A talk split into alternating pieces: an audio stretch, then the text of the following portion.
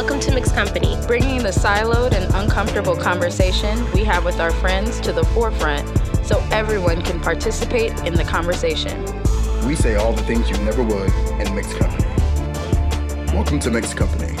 And we are here today with Steve Pamon. As he said, Pam is on, Pam on. There you go. Oh, absolutely. Okay. Uh, of Parkwood Entertainment, and he is an, an, another recipient of the Legend Award. Yeah, absolutely. First of all, thank you guys for having me on the podcast. This is an incredible opportunity. And by the way, you have the opportunity. This is the first podcast I've ever been on. So oh. absolutely. Yeah. Tell us a little bit about what it means to you to be a legend. Yeah, again, I think uh, a legend to me is about what you leave behind not necessarily about what you accomplish. Um, and again, you know, as my grandmother said, you know, no one's going to read your resume at your funeral. So right. one of the things that our team really is cognizant of is great art is something that years down the line you can listen to, you can observe, and find new um, pieces of information, things that require depth. Right. Um, so for me, a legend is someone who has a consistent pattern of creating art that constantly evolves and things you can listen to. You take something like uh, Michael Jackson, you listen to Thriller, you can play that today. And, sure uh, um, yeah, at a party, and oh, absolutely, absolutely. Oh yeah, want to be starting something, or you know, the girl is mine. That still has resonance today, and those records are almost 40 years old. Mm-hmm. So that's real art. Um, the song of the summer um, is still music. Don't get me wrong, but it's not necessarily art. Very, very true.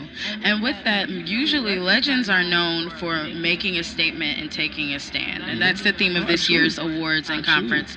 What do you do in your life to take a stand, or how do you go about taking a stand? Yeah, I think to me, um, taking a stand, you know, quite candidly, is about having a consistent set of values. And so one of the consistent set of values that I try to uphold, right, is giving back and kindness.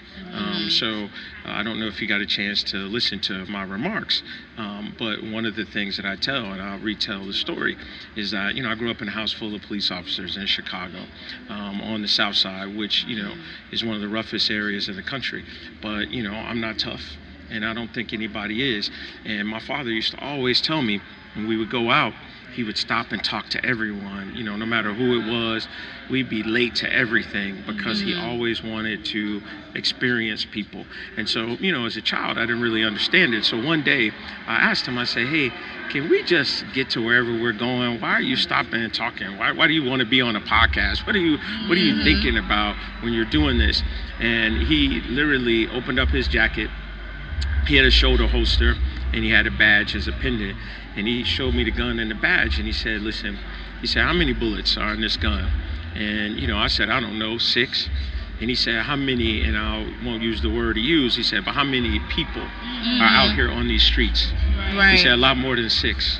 So don't you ever think that this badge and this gun is what's protecting us. Exactly. What's protecting us, right, is the kindness and the respect you show. Because you might run out of bullets, but you're never to run out of heart. Got it. Well, Steve, I want to say thank you. I also want to say congratulations